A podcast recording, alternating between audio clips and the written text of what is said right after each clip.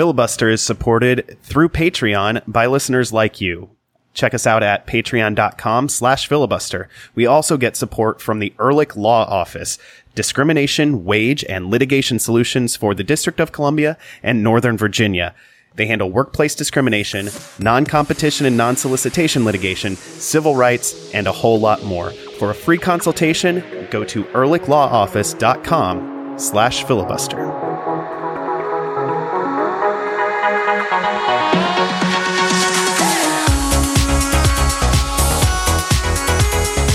After uh, a few weeks ago, I know I, I got to we got to exclude you, Jason, when Ben and I got together to uh, to eat a wonderful bakery in my neighborhood. Ben, this weekend, Jason and I got together and excluded you. Well, hold on. No, we didn't. There's solid photographic proof that all three of us were at the thing you're talking about. That's a very good point.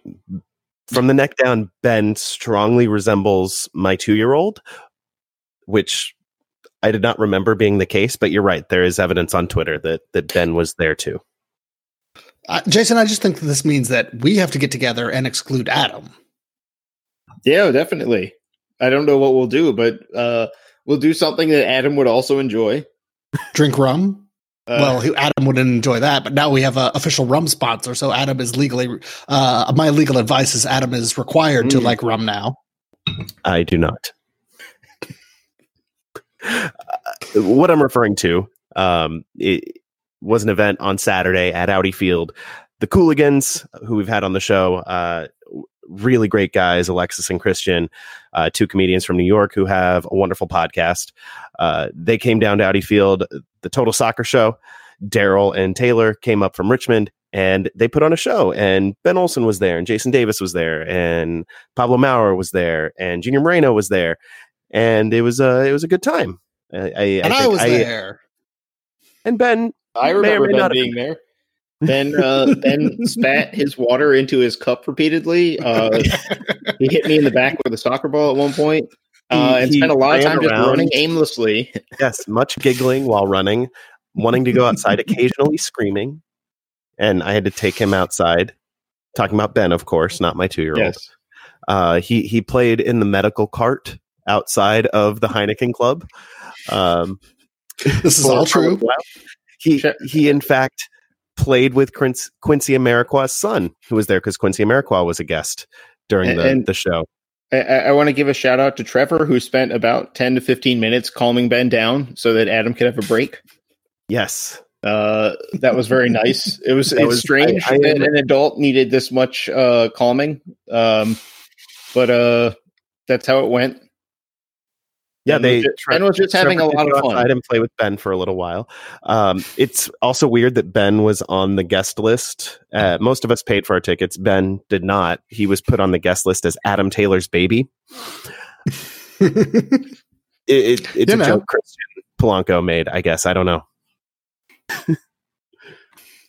uh, great show. Uh, I I'll, I'll, put in a plug for the Cooligans and TSS. They put out a, a two part podcast on that crosses their feeds, and it's it's a lot of fun. They recorded it at an Airbnb somewhere in DC after the show. Um, got to talk to them a little bit after the show, and really nice guys, fantastic to talk to. I got to meet some listeners as well. Um, and and I'm sorry for any names I, I'm forgetting to mention right now, but uh, it was great to to hear from some of you. I heard from some on Twitter afterwards. They didn't know what we looked like. I was like, I was the one chasing Ben. oh, yeah. And uh, yeah, it was a it was a great time. Um, I'm glad I got to go, even if I, I had to miss some of the show because of Ben's antics. It was it was. I mean, I I have a weird, uh, a fairly weird relationship with Audi Field as a DC United fan because I haven't been as a fan to a DC United game, and this was one of the many places in the stadium that I've never seen. Um, the only times I've seen the um, Heineken lounge is just the rooftop deck. I've been up there, but I haven't been anywhere else in that part of the structure. So yeah, I, I, in fact, wasn't even 100% sure what was in there until I walked in and was like, oh, uh, it's this is like a whole space where there's food and beverages and and some space and all that stuff. Um, I didn't know what it was, so um, that part of it was was pretty unique, and uh, I, I thought it was cool to see like outsiders be so happy to be at the stadium. Like uh, both the guys from the Cooligans, the guys from Total Soccer Show, they were like, "This this is really cool. That we're we're amazed that we're allowed to be here. We're kind of um, can't believe that someone was like, yeah, sure, let us do this." Which I think us on our show we understand that a lot. Um, anytime anytime a guest of any prominence has been on this show, I'm like, wait, really? You're willing to come hang out with with us uh, and talk about goats? Um, These nerds. Is, yeah. Um, so yeah, uh, that was kind of it was kind of cool to see that it's not just us. That it's like, you know, this can this sort of thing goes on, and it's still you know people are humble about it and are still like, wow, I can't believe this is actually happening. Yeah, uh, one thing about the the Heineken space, and this was my first time inside that building as well. It is super Instagrammable. They yes, it's definitely designed for you to take photos. Yeah, the the one wall that's black with all the bottoms of the bottles sticking out. Um, number one, Ben loved playing on that. He loved touching the bottles, despite the signs that clearly said "Do not touch." He was all about touching those bottles.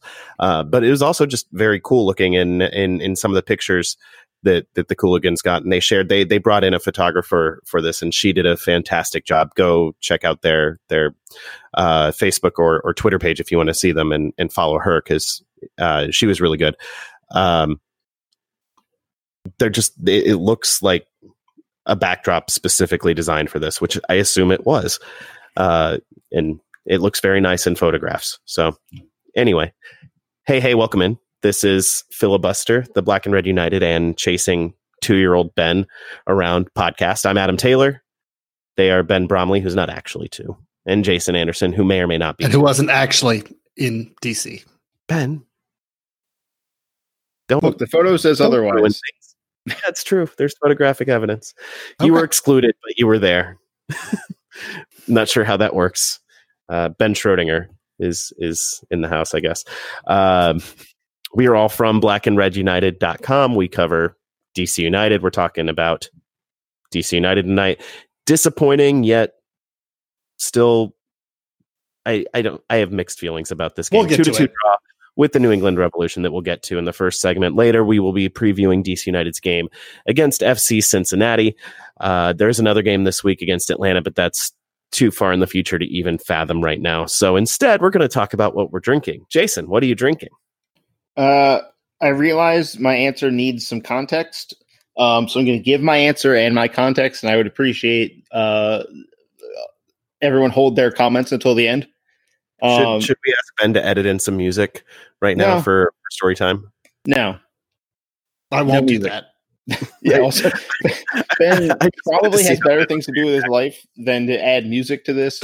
Um, no, uh, I am drinking uh, Budweiser and I'm drinking it because Budweiser made a multi-year commitment to sponsor the NWSL. So I uh, felt compelled to go buy their product. I had not felt, felt compelled to do that before, but I did now, and I assume. And? I, I hope that they are willing to uh, listen to our podcast and hear me say that and continue the sponsorship uh, for more money than they're already giving. Maybe they could throw some our way too. Sure. They got it, I think. They they have lots of money. I could drink Goose Island. I could drink Blue Moon. Devil's Backbone. I don't. Yeah, I don't know how that stuff breaks down. I, like, I don't know if um, drinking a connected beer uh, directly benefits the league as much. Um, so to play it safe, uh, I went out and bought an 18 pack of Budweiser in cans. So, but Bud Heavy. Yes. Not Bud Light. Correct. Yeah, if they had said Bud Light, I would have I would have gone out and done that instead. So Ashlyn I do Harris prefer Bud Heavy to Bud Light. Yes, I'm I'm with you on that one, Ben. Definitely, Adam. I'm not even actually sure what you said, other than um, you mentioned Ashlyn Harris, who uh, has become uh, an amazing uh, content poster uh, very recently. Yes, she she really she, has decided she's going to do whatever she wants online, and it's great. And she should continue to do so. Um, I, I, I was referencing a joke from your your other podcast for guest. Um, Ashlyn Harris is not going to insult you because you're drinking Bud Heavies. That's true, I, or at least I hope. I mean, she's allowed. I think she's earned it at Yeah. this point. That's fair. That's fair. Ben, what are you drinking? I am drinking right now. I am drinking a uh, vodka sour because vodka is the only thing we have in our house right now. But uh, in the spirit of macro brews, I want to say that unfortunately, I enjoyed Naturdays, and I'm I'm sad about it, but I enjoyed it. Natty Light has made me buy a product of theirs, and it's unfortunate. Wait, is that that like strawberry lemonade deal? Yeah, it's good though. I've It's heard. I, good. I've heard that from like three or four different people now. Um, and I it is think- good. I don't. I don't. All right, I'm saying heard of three or four because I don't know who uh, said it because every all events in my life now sort of blend together. Um, but I think uh, Martin Schatzer might have been one of those people. He might have posted on I Instagram that it was. was good. Um, I love Like, Martin. uh, it- I do not trust his taste buds. Adam, what, it, what about it Adam? is or what about Ben? No it, comment. it is it is known to be uh, well. Many people say it is better than Bud Light Lime. So that's all. And that- you all know my opinion hearing? on Bud Light Lime. People are hearing, or people are saying that it might be better. So this is a product called Naturdays, Yes, like Saturdays, but with an N because it's by correct. okay, Natty Light, and, and it's like it is- strawberry lemonade, and it just it tastes like a strawberry Is- lemonade that happens to be four point five percent alcohol. Is this like a Mike's So it's a hard lemonade beverage. vibe? It's not, a, it's not a beer. It's yeah, it's Mike's Hard Lemonade, right? I guess. Who's to know at this point? What what is a beverage? I mean, yeah, we're probably like a surprisingly small number of weeks away from me, like somehow ending up with alcoholic uh, seltzer water and just drinking it on the show. Yeah. So I'm not going to judge you for this. It's not a shandy, so we're still okay. But I'm I'm I'm not totally comfortable, Like- but I, I know I'm going to be. both me and my wife were like, we hate that natural light made something good because it's natural light and we don't want them to make anything good. That's So, that's That's where we are. Uh, I am not drinking a macro brew, or a uh, hard lemonade. I am drinking Port City from Alexandria, Virginia. Uh, Optimal Wit, good wheat That's beer. good one too. I like it. It's uh, it's local. It's tasty. I approve. Um, shall we get into the soccer? Twelve minutes into the show now. I mean, I'd prefer not to talk about the first half, but obviously we have to. Uh, where else are you going to start but the beginning? DC United managed to play their worst half of 2019 and probably their best half in several months, both in the same game on Friday, tying the New England Revolution 2 to 2 on Buzzard Point. Disappointing to drop two points, but the second half was also encouraging. So it's a weird amalgam of emotions, amalgam, amalgam it's a word that I've seen written, and I'm saying it out loud now, and I don't like how it sounds. Um, we're just going to move right past that and, Please and do. talk about this first half because it was really bad. Jason, it was a really bad start. Like yeah, I this was a- literally was not in my seat when United lost or, or conceded the first goal. Yeah, this was this half was really about as bad as it's been all year. Um, I, I'm struggling to think of another game where I was more just disappointed with what I was seeing. Um, and it wasn't that Lucho was suspended. Um, it was a collective. Players didn't know where to be. Um, no the one defense was was bad. Yeah, the, the defending was poor, and it was poor in ways that is normally even when DC has played bad, you don't see like Steve Birnbaum heading the ball backwards for no reason. Um, and that's Yeah. something that he is excellent at, and just all of a sudden, it just was not his first half. Really, the whole half was Right. pretty rough for him. Um, just across the board, um, the connection between the defense and central midfield, I thought Canouse and Moreno were really struggling um, in all aspects of the game. Um, and and you know, after the game, Ben Olsen said it took them a while to get into um, the formation, but this was a formation we've seen them play more or less. I mean, I called this one more of a 3 4 3 than other games, but the difference is really small. Um, and the problems they were having were, had nothing to do with those differences. Um, the problems they were having were just some basic execution stuff. Um, it just seemed like no one was really at the races, whereas the Revs came out. And I, I don't think the Revs played particularly well. They just pounced on what was given to them. And what was given to them were, were two of the easiest goals that DC's given up this year. Um, it was, it was really rough. Um, I, I don't think anyone outside of, of Hamid came out of the first half with any anything positive to say about themselves. It was really, really bad. Yeah, you hear about the margins being really fine at the professional level and how being 2% better can can give you that edge. This this was an, at best a 90% effort from from a lot of the players or just as a team and it showed like they easily could have been down by three rather than just two. And they, they could have had Paul Arriola not just put his head down and decided, I'm going to create a goal right now. Um, United might have been down two at the half instead of pulling that one back. It was, it was bad. It was, I, there's just not another word for it. And they were bad against Dallas and they were bad out of the gate against New England. And I, I don't know why they weren't geared up, why they weren't focused, if they thought it was going to be easy without one of their best players on the field to beat a, another professional soccer team or who who's been on a tear and hasn't lost in what eight, ten games now. This was this was their eighth game without a loss. Yeah. So I don't know why you would not be ready to go in that situation, but they weren't.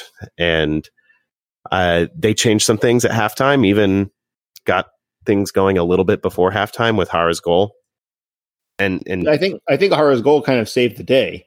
Yeah. Um, I think if that doesn't get in, which is to say, if Matt Turner doesn't botch uh, what should have been a routine save, um, all and if Paul Arriola doesn't go ham on that. Well, not just that. I mean, um, it, eh, Jara mentioned after the game that they specifically worked during the week. Um, they had noticed the team had noticed the coaching staff had said that um, when the ball gets wide, New England tends to flood the center of the box, and so the back the, the back post usually ends up with some some space. Um, and Jara ended up with acres of space because the Revs, despite being on a run right now, are still bad. Um, they're just you know at the best the best of they can be, but they're still a bad team. They still do dumb stuff like this. Um, but Jara finished like a wingback and not like an attacking player.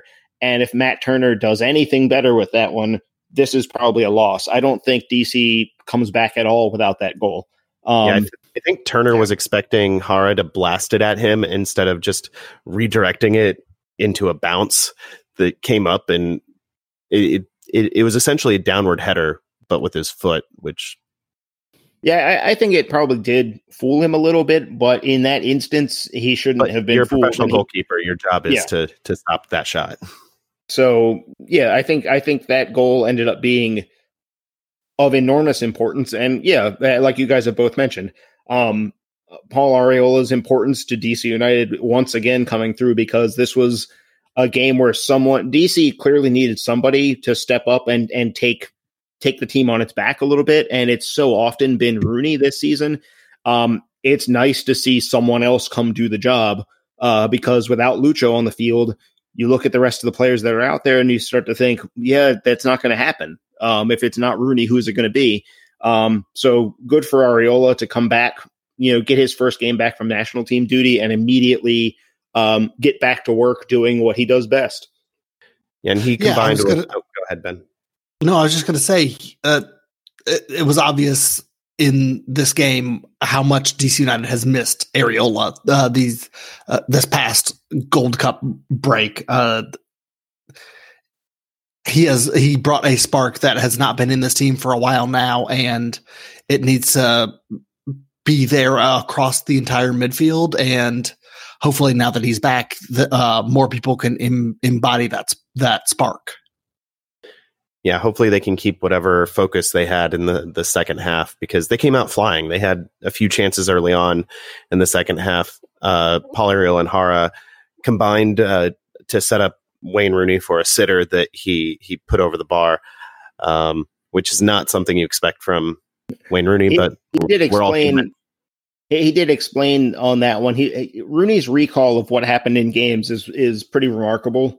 Um, is one thing I've picked up on uh, in all these post game uh, attempts to or ability or availabilities to talk to him. Um, he was saying that the ball came in low, and he was convinced that Farrell was going to get to the ball and clear it, or at least deflect it away from him. But he thought he still had the time to think because everything moves so slowly for him as compared to normal humans um, he still had the time to think, well, take a you know take a swing at it just in case it gets through. Um, and so he was already swinging his leg when the ball got past Farrell, and in the time it got to him, he didn't have time to adjust his foot, and he's as I think he said, um, it hit me shin, um, and went over the bar. Um, Yeah, it definitely his- did pop up on him. yeah, But- but his recall of exactly what happened and why it hit his shin um, is the remarkable part. It's not like, uh, yeah, I tried to do something and the ball hit me in a place I didn't expect it to. Uh, he knew exactly what happened the whole way through. He could probably tell you what panel of the ball struck his shin, um, because that's you know soccer just happens at a speed that for Rooney, uh, soccer happens at a speed that is just unfamiliar to the rest of us. So what changed at halftime? What Jason, did you see any tactical shifts? I know uh, Bobby Warshaw at the league website talked about DC United just being locked in and even sprinting to throw-ins faster and getting where they needed to be in transition just faster and recognizing things immediately instead of taking a second to. What did you notice at halftime? Um, that's definitely a big thing. Um, you know, he's not the only the only person that saw that. They were really um, they, they had the look of a team that not necessarily got yelled at, um, but definitely something was said in the locker room that sparked a positive emotional response and some urgency was brought in. Maybe there was a specific emphasis on um, quickening everything about how they were playing. Um, I don't know. I don't know if if you know the coaching staff might have had some data and said, "Hey, we need to play at this pace because the pace we've been playing at is clearly not going to cut it." I don't know. Um, that wasn't made clear after the game, but they definitely um, picked it picked it up, and it's one of those simple things. Um, but if you play, if you're DC United and you have the players you have, which are pretty good players who have maybe been playing a little slow uh, for a while now, if you just pick the tempo up, it's you know the the game plan doesn't change. Everything just happens faster. And like I just said with Rooney seeing the game faster than just about everyone else, well, guess guess who everyone else includes the New York or the New England Revolution. Um, and so DC is making the game happen faster than the Revs can deal with. Um, so that was a big part of it. But I, I, I think if you combine that, just that up, you know, up tempo uh, approach, which is, I will say, it's tough to replicate um, in in the summer. That's not something that they can do over and over again. Um, it can work in one game, but if you keep going to that well, you're going to eventually find nothing at the bottom. Um, the other thing that I think is a big key in them improving their play is Junior Moreno and Russell Canouse seem to know much, have a much better awareness of where to be on both sides of the ball. And all of a sudden, instead of the defense always seeming, you know, all of a sudden it would, the Revs would break forward and it would be three defenders against however many runners the Revs were sending forward. All of a sudden that stopped happening. You stopped seeing those, those overloads and, and, the 4v3s weren't happening anymore because Canouse and Moreno were either picking their man up on the way or cutting the runoff so that that runner never even gets through or preventing the through ball that would have turned into the break. Um, I think their step up in play, their step up in awareness uh, positionally, I think that is as much of a factor as anything else because I think we got two different DC Uniteds, and I also think the the comparison in quality of play between Canouse and Moreno first half, where they were maybe the worst two players on the field, uh, outside of arguably Birnbaum. Um, in the second half, they were two of the best players on the field, and as is so often the case in soccer, if your central midfield is playing extremely well, you're probably going to have a good chance to win. If they're playing really badly, you're probably going to lose. And this was one of the, the many examples of that. As as Ben Olsen said uh, in the halftime inter- interview, uh, their central midfield was being overrun in the first half, and it was obvious just by looking at the play on the field that uh, Canouse and Moreno just were absent basically the entire first half, and they weren't able to prevent anything from happening. And like Jason was saying, just their ability to step up in the second half was a large part of of the change. I thought TT Rodriguez did a lot better in the second half too. Um, he he obviously drew the yellow card that that got um, Zahibo sent off. He didn't draw it. Zahibo just fouled him. I yeah. No, he beat he beat Zahibo to the ball. Like he yeah, he had, yeah, yeah, yeah. yeah. I, I, feel like drawing that, it has a bad connotation. And, uh, sorry, draw it. I'm used to saying it in the basketball context. You draw a foul means you got yeah, fouled. Yeah, yeah, yeah. But he he didn't, you know, flop or anything to, no, to no, or no. con the ref or anything. Zahibo fouled him and deserved that second yellow. Yeah, he he made a play and got fouled, and it was a yellow card foul because he beat Zahibo to the ball. Um, I, I thought he was getting on the ball and maybe a little deeper. He wasn't, and, and getting on the ball more. And and I, I've said on the show, Lucho, one of his qualities as a number ten is he's a high usage number ten compared to some other creative attacking midfielders. He wants to be on the ball all the time. He doesn't just want to be the guy that makes the pass before the pass and nothing else. He wants to be involved basically for every stage of the buildup. And that's kind of how this team has been built. They need someone to kind of move things around. And and that might be Rooney at some point dropping back. Uh, it might be Lucho. It was nice to see TT Rodriguez do a, even a little bit of that and get a little more high usage, even if he was coming in from the wing. And and maybe that's I'm glad you brought that up because I had kind of the game being on Friday, things are starting to trickle out of my brain. Uh, the further and further we get from when the game was played. In the first half, it was really three four three in every direction. You know, Rodriguez stayed um, to one side, Arriola stayed to the other. They switched at one point. It didn't really change anything. Um, positionally, they sort of took up the same spots. After halftime, when United would go forward, they would have Rodriguez drop in uh, underneath. And so it was almost like a 3 4 1 2.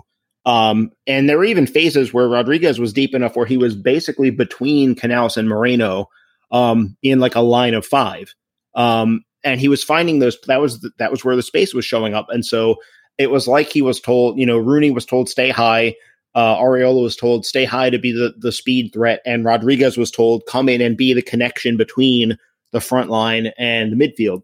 Um, and all of a sudden things started happening more quickly and maybe that's part of it too.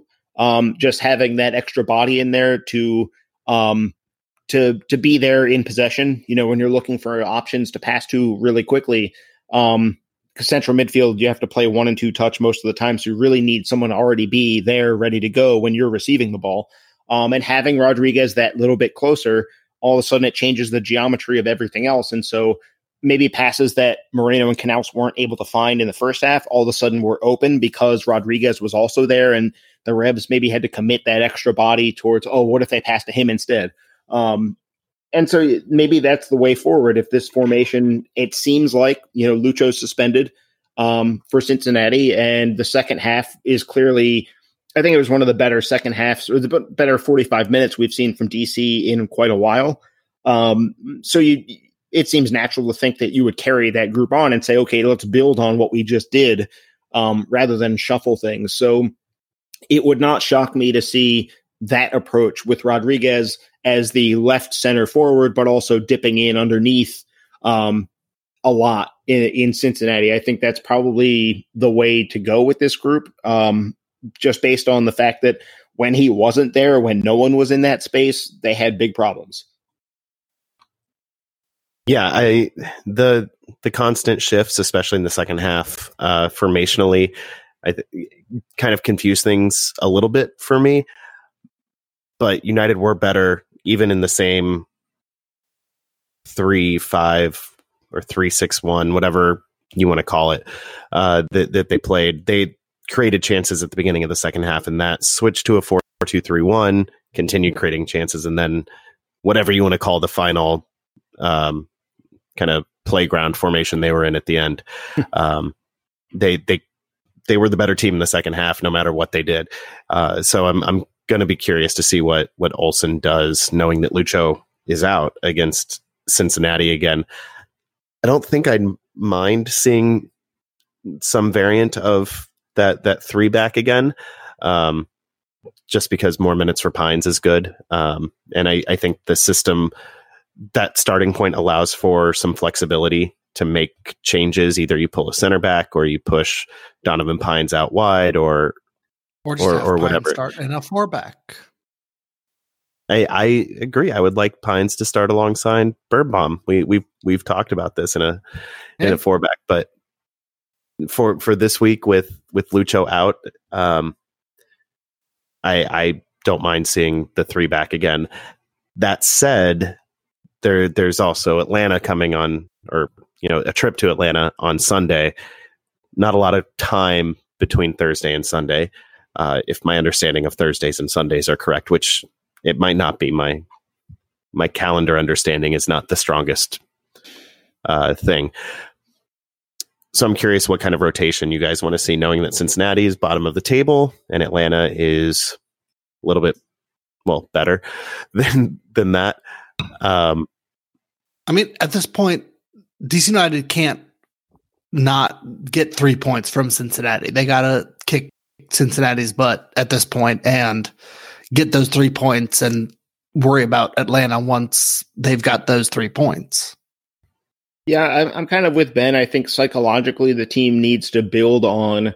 Um, you know, they came back, they got a draw, they were frustrated, but I think they all realized that as the second half wore on, they were they were finding something. Something was happening that hadn't been falling into place for a while now.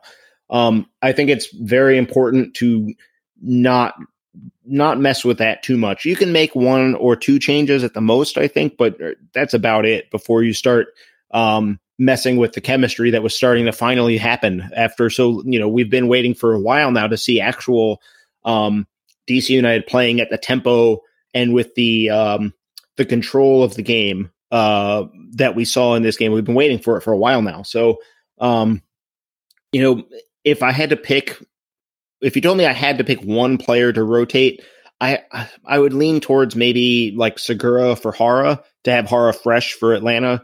Um, but that's it. Um, I wouldn't want to go too much further than that.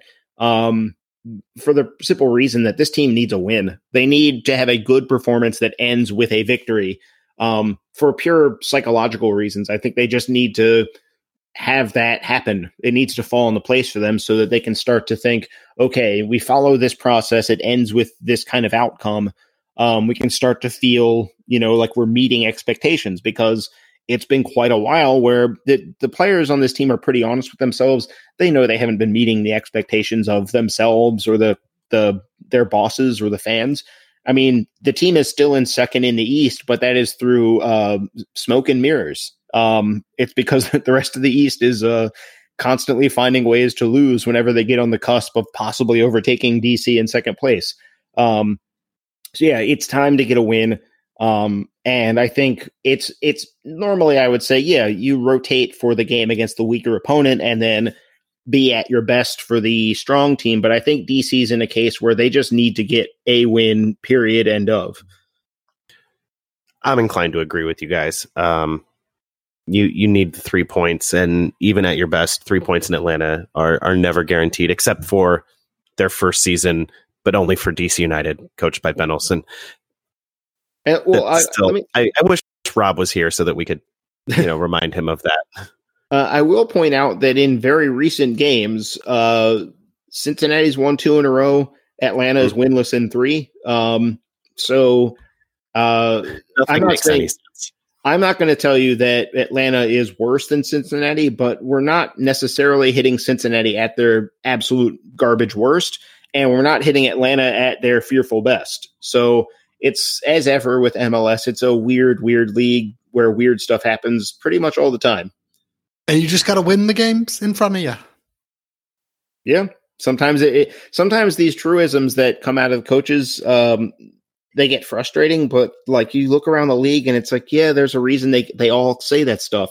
Um and it's not because of a hive mind, it's like you look at what's happening, you say, Yeah, yeah, you're right. Well, we're going to take it one segment at a time, take a quick break so that we can leave it all out on the field. And uh, All right, I'm done. I don't have any more. It's too late at night as we record this. We will be right back to talk about some of Bruce Arena's post game con- comments after the New England game and to uh, give a little preview for DC United's trip to Cincinnati. Stick around. It's filibuster.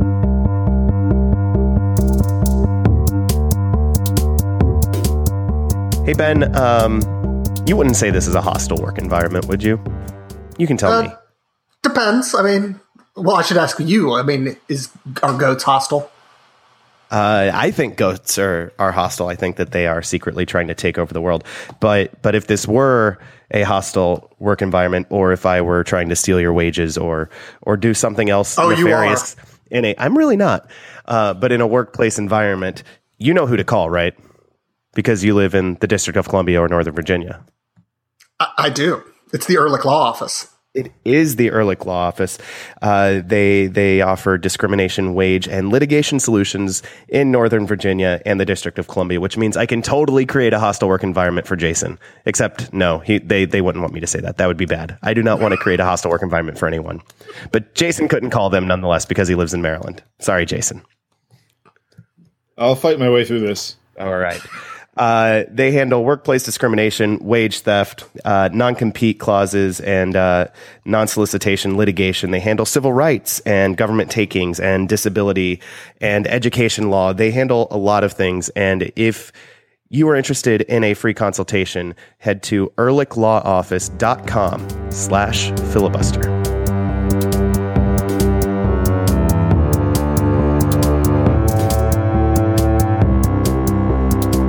Welcome back to Filibuster, the Black and Red United podcast. Uh, I mentioned before the break, Bruce Arena had some comments after the game against uh, or between DC United and the New England Revolution on Friday. He's a dumb boomer.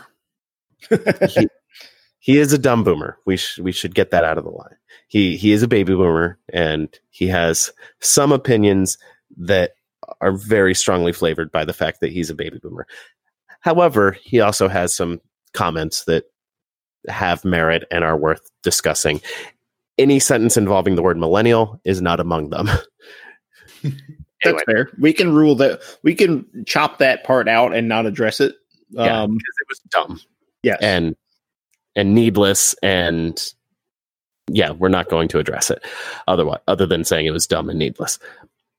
After the game, however, Bruce Arena, who for those of you who somehow don't know, was DC United's first manager, first coach, won two MLS Cups, a support supporter shield, even though it wasn't called that at the time, and a US Open Cup in two seasons. And then went on to do many things three good seasons. and bad. Um, three seasons, he, three seasons. Sorry, yeah, Yes. three seasons. and al- also uh, Champions League and Copa Interamericana. yeah, he was around in '98 for those. Yeah. Um, he is now the coach of the New England Revolution.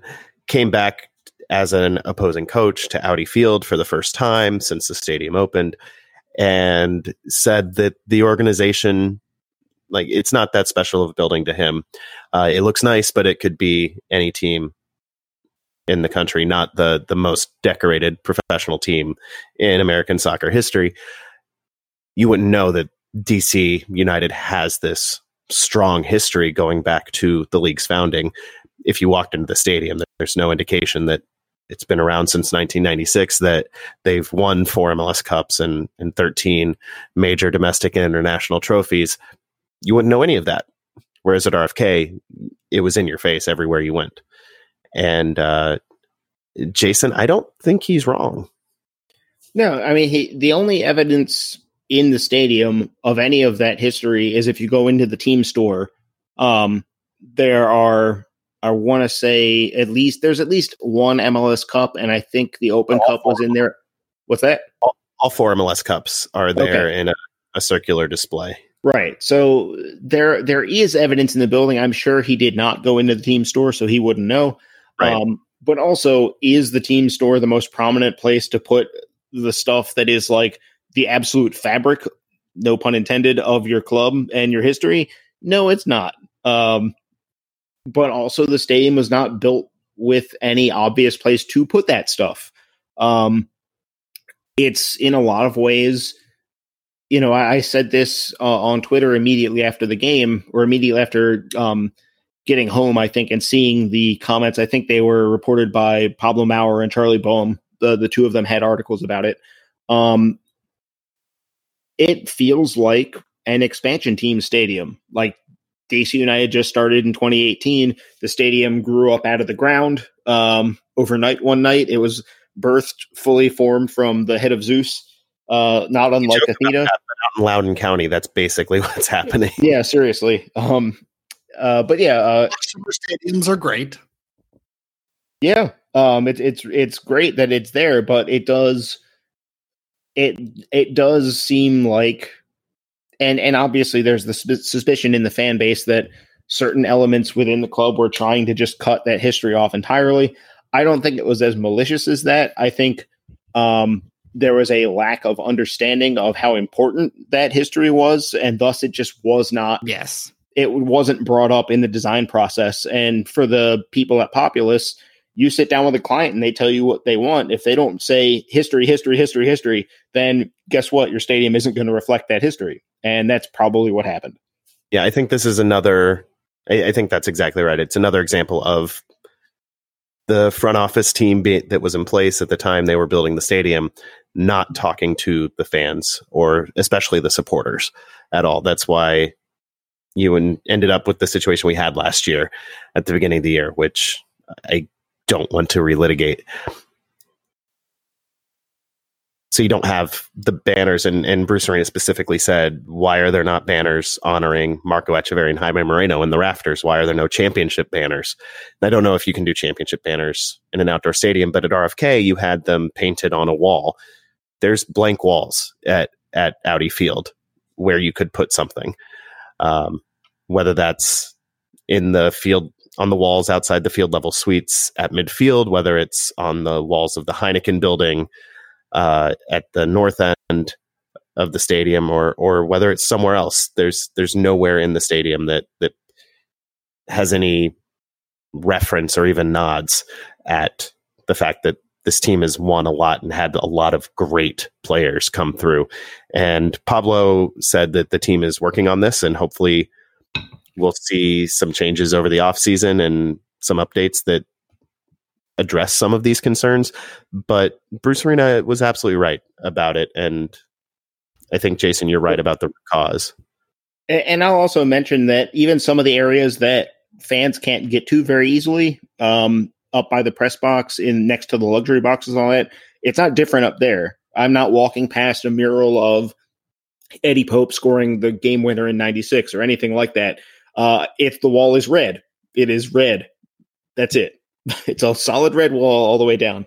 Um, yeah, there's nothing anywhere. Um, and you know, I've heard some things offhand. Um, in the stadium. Uh, not nothing official, no one promising me anything, just sort of conversationally that um, there is interest in putting up some artifacts of some kind um, somewhere in the stadium or maybe throughout the stadium. Um, because when you walk through Audi Field, there's a lot of just bare space on the walls. Um, the stairwell that takes you uh, to the press box is like an unfinished basement.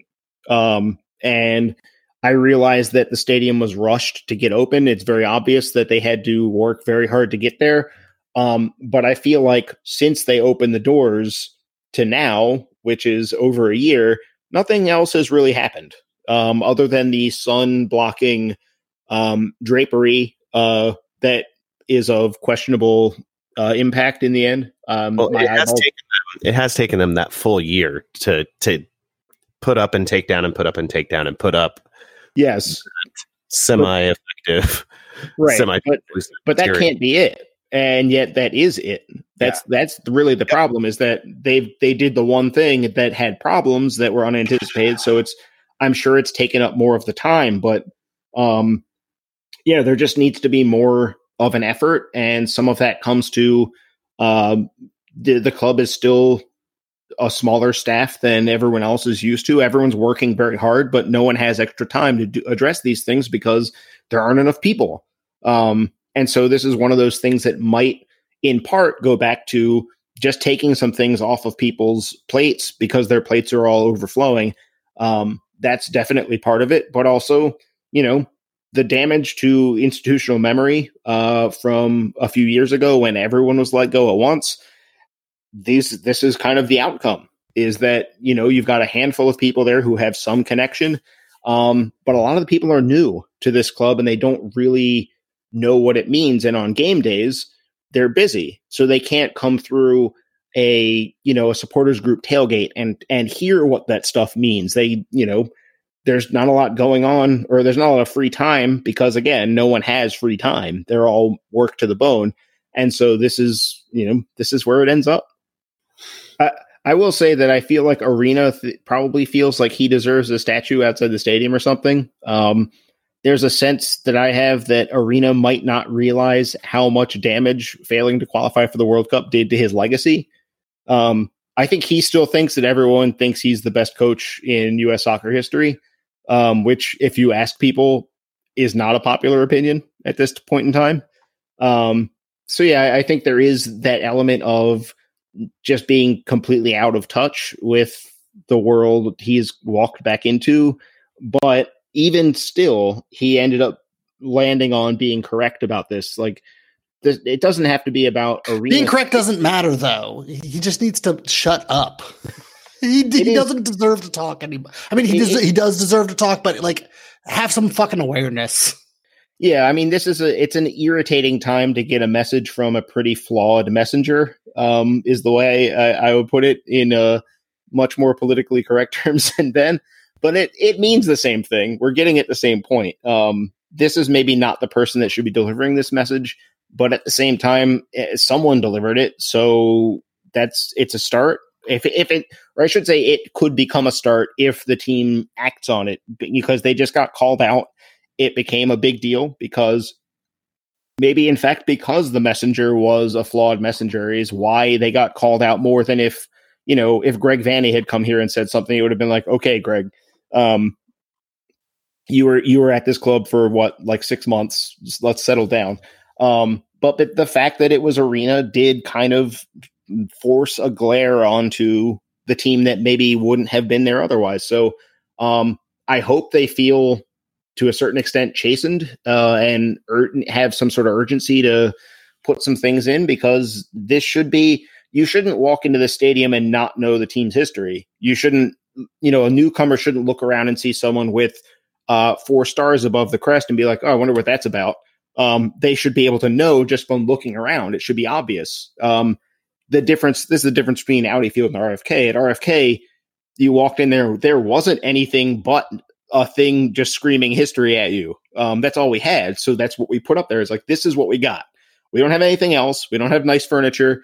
We don't have a nice car. We have this history, and you're going to look at it, and then when the game starts, you look at that, and then get the hell out of here. Um, and uh, maybe we could use a dose of that. Well, DC United will be going to uh, another historic stadium this week, though not one historic for soccer reasons. Uh, they will travel to Cincinnati, play FC Cincinnati for the first time Thursday at Nippert Stadium out there. Watch it on ESPN at eight o'clock if you're not making the trip. Uh, one thing stadium stuck sucks. I've been there. It sucks. It's a bad stadium. I haven't been there for soccer, but it's a bad stadium. Ben is speaking as an authority on Cincinnati things because that is where he's from. Yep. So I take his word for it that Nippert Stadium must not be good. Yeah, anyone who likes Skyline Chili, I will chili. I will trust their opinions on Cincinnati, but not on food. Well, hold on. Okay, fine, fine. I'm, all right, Adam. I'll, I'll I'll shit on your Evansville things. Let's I mean, go. I, Let's go. My, my, Evansville things are very easy to Midwest fight because I don't have any shits to give anymore. I am ready to fight. What we have is uh, fried fiddlers, which are young. Well, I already know that's nothing. Already, Adam, I'm sorry, you've already lost this dispute. I, just the name of that alone. and we have uh, fried brain sandwiches. Are there actual brains? Yes. Okay. All we they were, like Ours is just chocolate chili. So no. No, it's sugary cinnamon chili. That's not even chili. It's chocolate chili did not improve the situation. I admit my food, my my hometown foods are weird and and not high culinary, but it's not pasta sauce pretending to be chili. It's a literary different. I'm not going to get into it. It's a literary difference. It's not like Texas has made chili one thing, but it the word No, means different things. beans and chili. Uh, I'm not a Texas purist by any means, but there's got to be some cumin in there. I, I will say, Can I There you cumin in there, Adam. Not enough. Can I tell you guys about the culinary traditions of my hometown, Crofton, which include the Taco Bell and the McDonald's, and at one point the Applebee's. I'm fanning myself, Jason. There was a Little Caesars. This is a true story. There was a Little Caesars there until Little Caesars all over the country uh, seemed to all shut down at once, and then like 15 years later. Little Caesars came back to Crofton, and I heard about it, and I happened to be driving through there, and it was in the exact same location. the tiny, the little tiny place next to 7-Eleven on 424 went back to being Little Caesars after years of not being Little Caesars, and it did not made blew my mind. It still does. I'm sorry. Little Caesars, pizza, pizza is time travel. Clearly, that's the only explanation. Let's, Uh, let's oh. I like that I'm getting no pushback for that being the only explanation. Let Let's talk about FC Cincinnati. They're bad. They they, they bad. 17 points from 20 games, minus 25 goal differential, and uh, that's despite winning their last two games. That's their record. They lost six straight before winning their last two. So, Jason, my question is, what has worked the last two games that wasn't working before? Uh, well, the last game, what worked is that the Chicago Fire were even worse. Um, if you Playing bad teams is yeah, good for um, if you go and fire up the um, oh god, another uh, another terrible pun. Um, eh, go put your ESPN Plus on and watch Go, go self-flagellate, Jason. That's not Um, okay. watch the Fire and FC Cincinnati game. Just turn it on and skip the pregame show and watch it from kickoff. Within 45 seconds, you'll see FC Cincinnati take the lead uh, on some defending that is basically like the kind of thing you would see in a rec league. Um, it's just a dumb blind cross into the box that the Fire just make a complete mess of and don't defend at all. Um, and that's kind of how the Fire played that game. They also missed a penalty kick. They could have uh, leveled the scores. Um, they almost missed a second penalty kick. Uh, it got saved, and then uh, Nico Gaitan happened to score the rebound. Um, but yeah, the Fire were terrible and still dominated the game.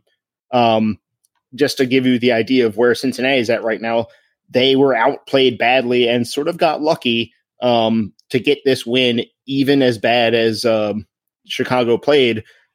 Cincinnati, you know, if Cincinnati played at an average level for an MLS team, they would have won this game in a rout. Um, and instead, they had to kind of stumble into a late game winner, uh, which was only their sixth shot attempt of that entire game.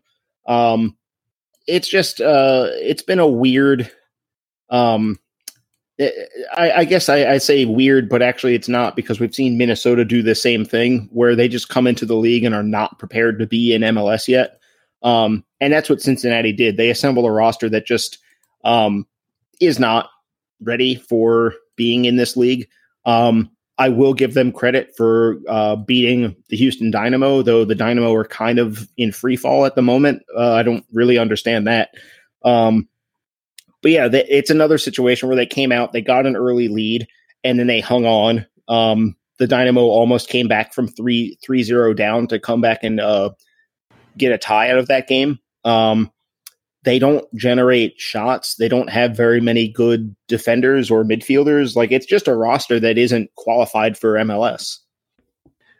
They fired their coach, won a couple of games, I think, after they fired him, and then went into the that free fall again. Um, do they even have a style of play at this point, or are they just out there trying to survive week to week? Yeah, I, I think they do. It's it's kind of I mean it's sort of survival soccer. They're they're not going to play. They're not going to push very high. Um, I think before the game they told the the announcers for this Chicago game that they planned on trying to press higher up the field, and then they scored within 45 seconds and then immediately retreated into a shell. So I have no idea what their actual plan was um, because the game state gave them the reason to uh, hunker down immediately. Um, so it's hard to tell exactly what they were going to do.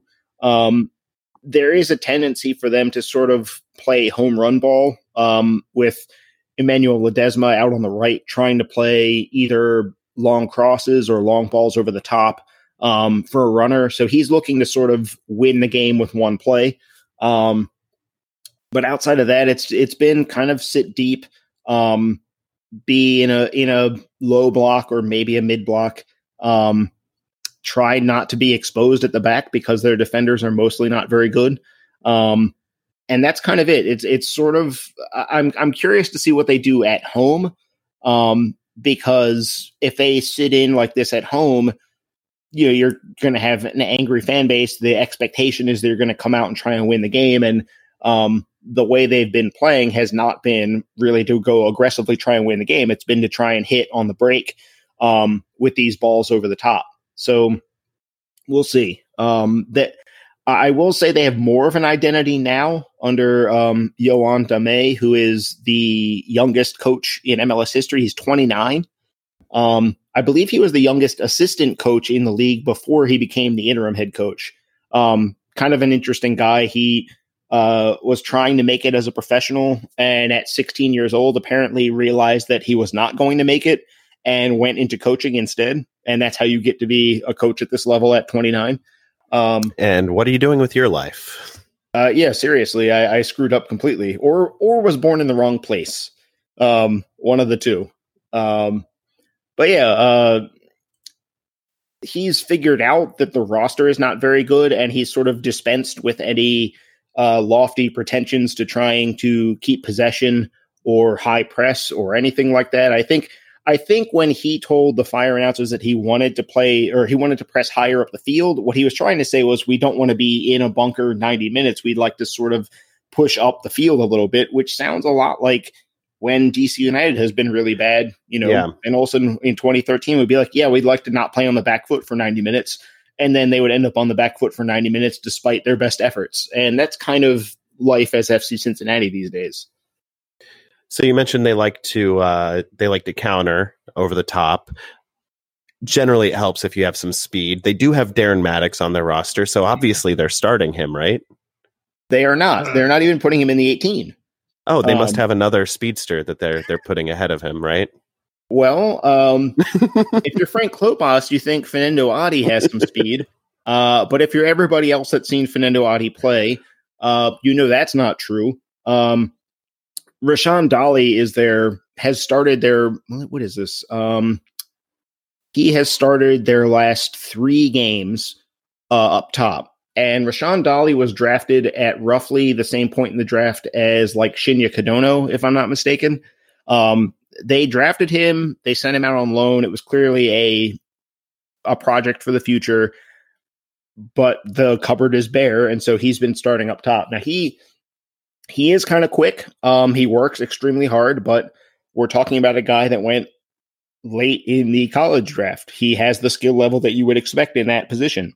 Um, so he's not going to make the best runs. So no matter how fast he actually is, he doesn't really make good runs. So his job is basically to be a defensive forward, and so he does his best at that. Um, the last two games, they brought Adi in in the 67th and 66th minutes. Um, so that's sort of maybe going to become the thing is like, let's see if we can keep this game close. And then in the final 20 to 30 minutes, we'll send Adi in and try and take our shot at getting on the board. Um, which to, to Adi's credit, uh, it worked like a charm against uh, Chicago because he got one chance and he put it away. Um, the downside of that game plan is that Fanendo Adi, that was his first goal of 2019 um, because it turns out they spent a huge amount of money to get him, and he's not all that good. Um, that's not to say he's not he's not terrible, but if he's your main goal scoring threat, and at this point it appears that he is because they aren't even putting Mattocks in uniform for reasons that I can't divine, um, then you're in trouble. Um, and so it looks like right now that's the the way of it is to sort of try and hang on and get Adi out there for the last few minutes, see if they can find a goal that way. Um, ben, you, you might be familiar with the strategy. You saw the Richmond Kickers do it with uh, Frank the Tank. Um, but if memory serves, that season didn't go that well for the Kickers. Yeah, no, no recent seasons have gone well for the Kickers. It's uh, it, it it's almost like you have to play your best players from the beginning of games and not try and sub them on from the end of games. I don't know, Ben. That sounds crazy. Yeah, you want to have an impact player on the bench, right? yes, you do, but you also want to have impact players from the beginning of games. It turns out the whole game is is counts. It's not just what happens at the very end. Right. Um, it's a it's a 90 minute game, not a 20 minute game. Well, it's funny too because I, I read on Twitter, and I'm I apologize, I can't remember who I saw that tweeted Adam, this. Adam, you're reading on Twitter. Yeah, I know, but apparently, FC Cincinnati is has conceded the second most goals in the league in the last 15 minutes of games, behind only the New England Revolution this year. So their their plan of saving it for late and winning the game late is obviously working really well. um, I will say I'm I'm I am reading just now that I, I guess Mattocks missed the last game uh, because of a family matter in Jamaica, so he missed their last two. Um, and then before that was the Gold Cup, so perhaps that's why he hasn't been in uniform lately. Um, so they might, they probably should uh, put him out there because all due respect to Rashawn Dally, um, Mattocks is a lot better than him, and I'm sure Mattocks is super motivated to prove that DC should have kept him as a starter um, regardless of Wayne Rooney being Wayne Rooney. Um, that's the kind of thing. That's the kind of thing that I expect that for Mattocks. That's how he motivates himself. Um, he's definitely a I'm going to show my old team uh, and make them regret it kind of guy. Um, so if he's back in Cincinnati and he's fit to play at all, I assume they would put him out there, and I assume he, they would instantly become a more dangerous team. what else do we need to know about Cincinnati? We know they're on the back foot. We know they'll try to put something over the top. And when Fernando Adi was with Portland, when he was at his best, he was able to, you know, kind of go one v the defense and and score a goal from time to time. Um, he actually had a real knack for scoring every kind of goal when he was at his best with Portland. But what else should we know about about FCC? Uh, I mean, they they tend to play. I mean, their central midfield or their midfield altogether in this last game. Um, Ledesma was out on the right, and he is more of a number ten, so he wants to play it narrow. Um, Allan Cruz was out on the left, and he is from his time in Costa Rica, he was more of a number eight or even a number six. Um, whereas Cincinnati has played him in various wide positions to not he hasn't been bad. It's just kind of a weird thing that I had never seen him uh, do before he came to MLS. Um, but again, it's another guy that maybe wants to be more narrow. Um, Kekuta Manneh has played as a as sort of a ten, but he's not really a playmaker. It's more like he can make runs from there. Um, but they've also had him and Cruz switch. Um, that happened in this last game. Um, so if they have Manneh on the wing, that might be something to watch out for that long crossfield ball uh, because Manneh, while he's not nearly as in form as he was before he left uh, MLS, he's still pretty fast. He's still got a knack for making plays on his own. Um, it's just that he doesn't get many opportunities to do anything because Cincinnati is who they are. Um, but he does have three goals, three assists, so it's not like his season has been awful. Uh, but by Cincinnati standards, that is a pretty good season. I think um, that ties him for the team lead. Right. Um, so yeah, dealing with Manneh, whether it's balls over the top or him as that um, sort of central attacking, yeah, it's almost like a second forward role rather than an attacking midfielder role. Um, he's one to keep an eye on for sure. Um, yeah, a lot of their game is based on risk avoidance um, and looking for set pieces. They've got Kendall Waston, who is always a threat. So um, definitely keeping them from getting too many free kicks is going to be important uh, on the turf at Nippert, it wouldn't shock me to see the game get kind of ragged. And those games tend to have a lot of set piece opportunities. So if it kind of falls into that, then United needs to be very sharp dealing with what they don't have a lot of other threats, but Kendall Waston is Kendall Waston. I mean, he has um, been a goal scorer at a, on a pretty regular basis, despite being a center back. So um, those are the big worries that basically the, the worries on this team are the guys that used to play for the Whitecaps. I'm yeah, I was going to say anyone. what a weird choice to uh, what a weird choice to rebuild that team. Yeah, um, yeah, I don't but, get it. Um, but yeah, but also the Whitecaps have had some really good players come through and just and, not maximizing. Yeah, it's like don't go to the White unless you're you're Alfonso Davies. Don't go to the Whitecaps if you want to have a, a strong future. It, right. It's bizarre. Uh, man. So if you're DC United, how are you attacking FC Cincinnati? What are you focusing on? Uh, Especially with Acosta out. For me, I would want to continue to focus on what worked in the second half against the Revs because you're going to get a team that wants to sit in and counter like the Revs did. Um, you've got to keep the ball moving. You've got to be really sharp off the ball to break down um, any any team that can competently crowd that their half of the field is always going to be difficult to break down. Um, uh, crossing into the box for Rooney against Waston is a bad idea. Don't hit a bunch of crosses. So, Adam, uh, one of your pet peeves is something should be avoided uh, specifically for this game. They did um, send in a lot of crosses against New England. Um, they did, uh, but they were early crosses. Most of them were were early or low or yeah, exactly. They weren't yeah. the kind of crosses where you get the ball in the corner, you run out of ideas and you just send one in. Right. Um, even Arriola's, he he cut back early enough that the defense what was still scrambling um, for for Jara's goal. But yeah, I, um, I I sign off on the don't just send in crosses. Yeah, um, but but the ma- the major thing I think is accept that you're going to be in possession, um, because I even if Cincinnati doesn't want to sit in and bunker, DC should be able to own possession because they're simply the better soccer team. They're better on the ball than the guys that Cincinnati are going to put on the field. Um, and they should be faster in the midfield, so they should also be able to disrupt what Cincinnati is doing. Um, so they should be constantly in control of the game.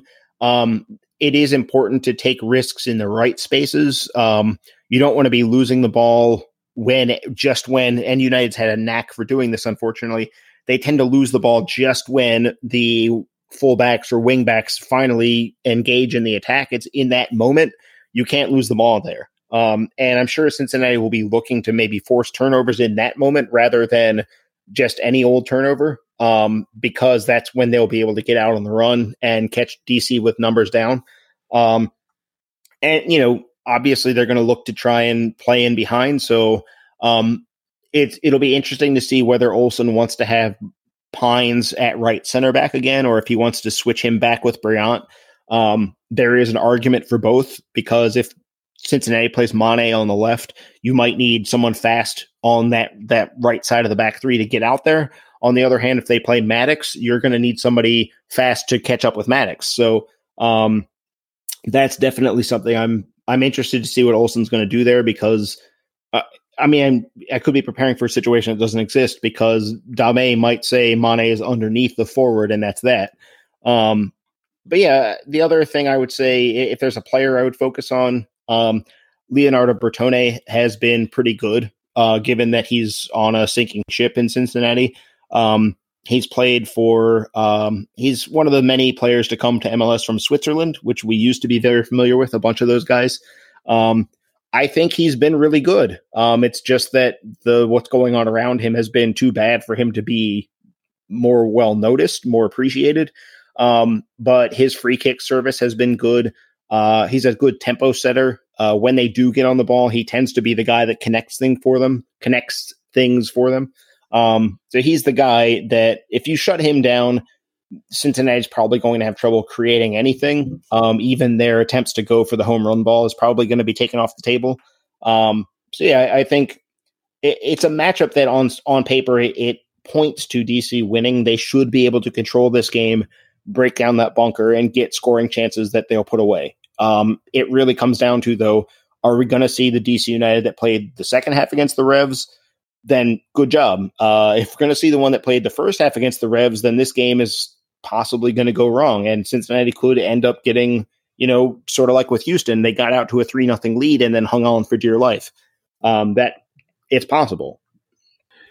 This is a game DC United absolutely needs to to win. If you look at the standings, like they're United are in second place, but at the same time, they're also not in a comfortable position really at all. Um, New York's one point behind them. Atlanta's two points with the game in both teams with the game in hand.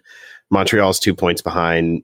NYC is three points behind, and Toronto's a little further back, six points back. But it's not a lot of breathing space between uh, a spot challenging for for the top spot and a, a place you know where you're starting to worry about that red line creeping up behind you. So three points here against the worst team in the conference. Actually, wait, checking the standings. Yeah, worst worst team in the league, points wise and points per game wise. Um, you got to win this, even even on the road.